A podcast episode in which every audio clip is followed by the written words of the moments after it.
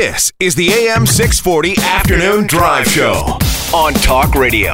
AM 640. If you're trying to lose some weight, you know, you're not alone. And a lot of people have those fitness trackers. They may be working against you. That is according to a new report published today in the Journal of American Medical Association.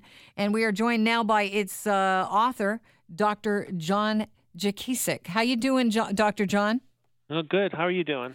I am fantastic. You're a professor, by the way, at the University of Pittsburgh, Pennsylvania.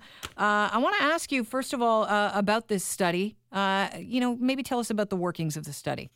Yeah, so we um, we actually studied 470 um, young adults who were overweight or obese, and um, found that you know over a 24 month period of time, when we gave them a, you know a pretty typical behavioral weight management program um, that we know will work for weight loss, and then we gave half of them these extra activity trackers.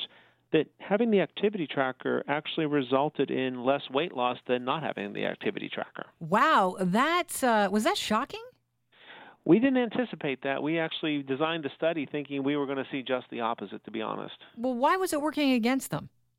Well, it's it's kind of hard to f- completely figure that out, but there we have some ideas. Um, Mm. One may be that when you start to wear these activity trackers, you start to spend, you know, so you focus so much on the activity tracker that you may be losing sight of all the other things that are really important to manage your weight, like eating healthy, eating the right amount of calories, sleeping well, low stress, those types of things. And the activity tracker doesn't tell you that kind of stuff. Um, the other thing it may be is that you look at this activity tracker and go, "Wow, look how active I am." Maybe I can have another cookie or a cupcake or a piece of cake. And Ah. maybe, you know, you kind of get this false sense of security um, going on there. Um, the other thing that could have been happening is that as people look at this and they realize, I know I'm supposed to be active, but this is telling me I'm not very active. Uh, I'm I'm failing. I'm not I doing can't very do well, it. and it may be a discouraging response as opposed to an encouraging response. So there's a lot of reasons that this may have happened in this particular study. You know, it's interesting that you say that about the idea of I can have another piece of cake because I walked, you know, 10,000 steps today. I uh, was with a girlfriend the other day and I thought, I wonder how many kilometers we've walked because we went out for lunch and then we went uh, walking all over the city. And she said, funnily enough, I'm wearing my Fitbit. I can tell you how lo- far we've walked. And we'd walked about uh, nine kilometers in the city. And I thought, okay, I, I am so happy I ordered that appetizer. That is fine. I've done my job.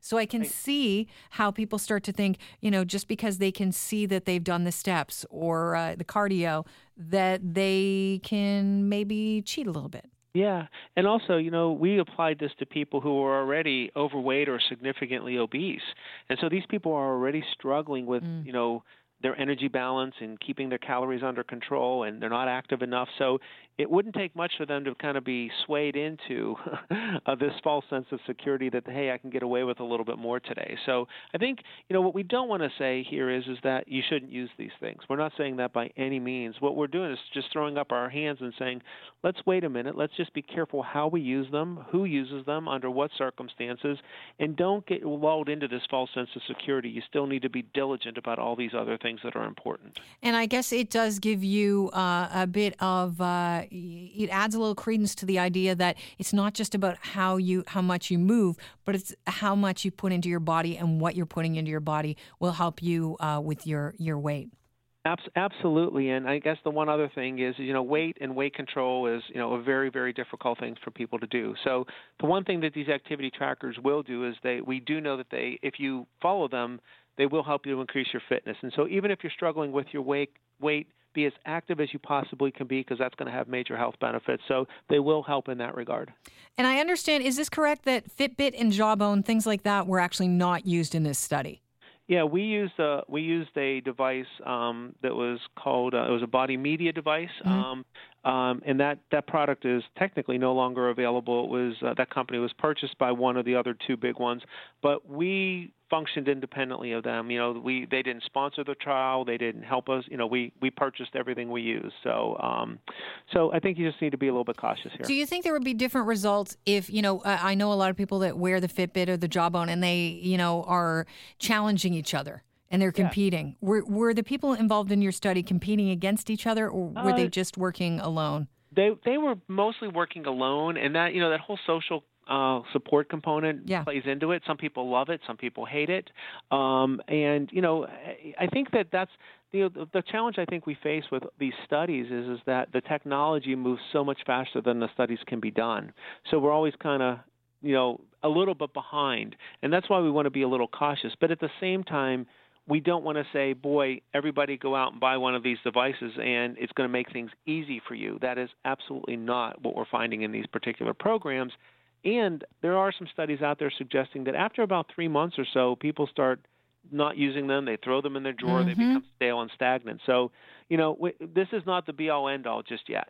Yeah, don't pin all your hopes on a device. There are so many different components that go into uh, a healthy lifestyle and uh, losing weight to, you know, actually be able to lead a healthy lifestyle. Because as you said, a lot of those people that you were studying were obese and, you know, overweight in the first place.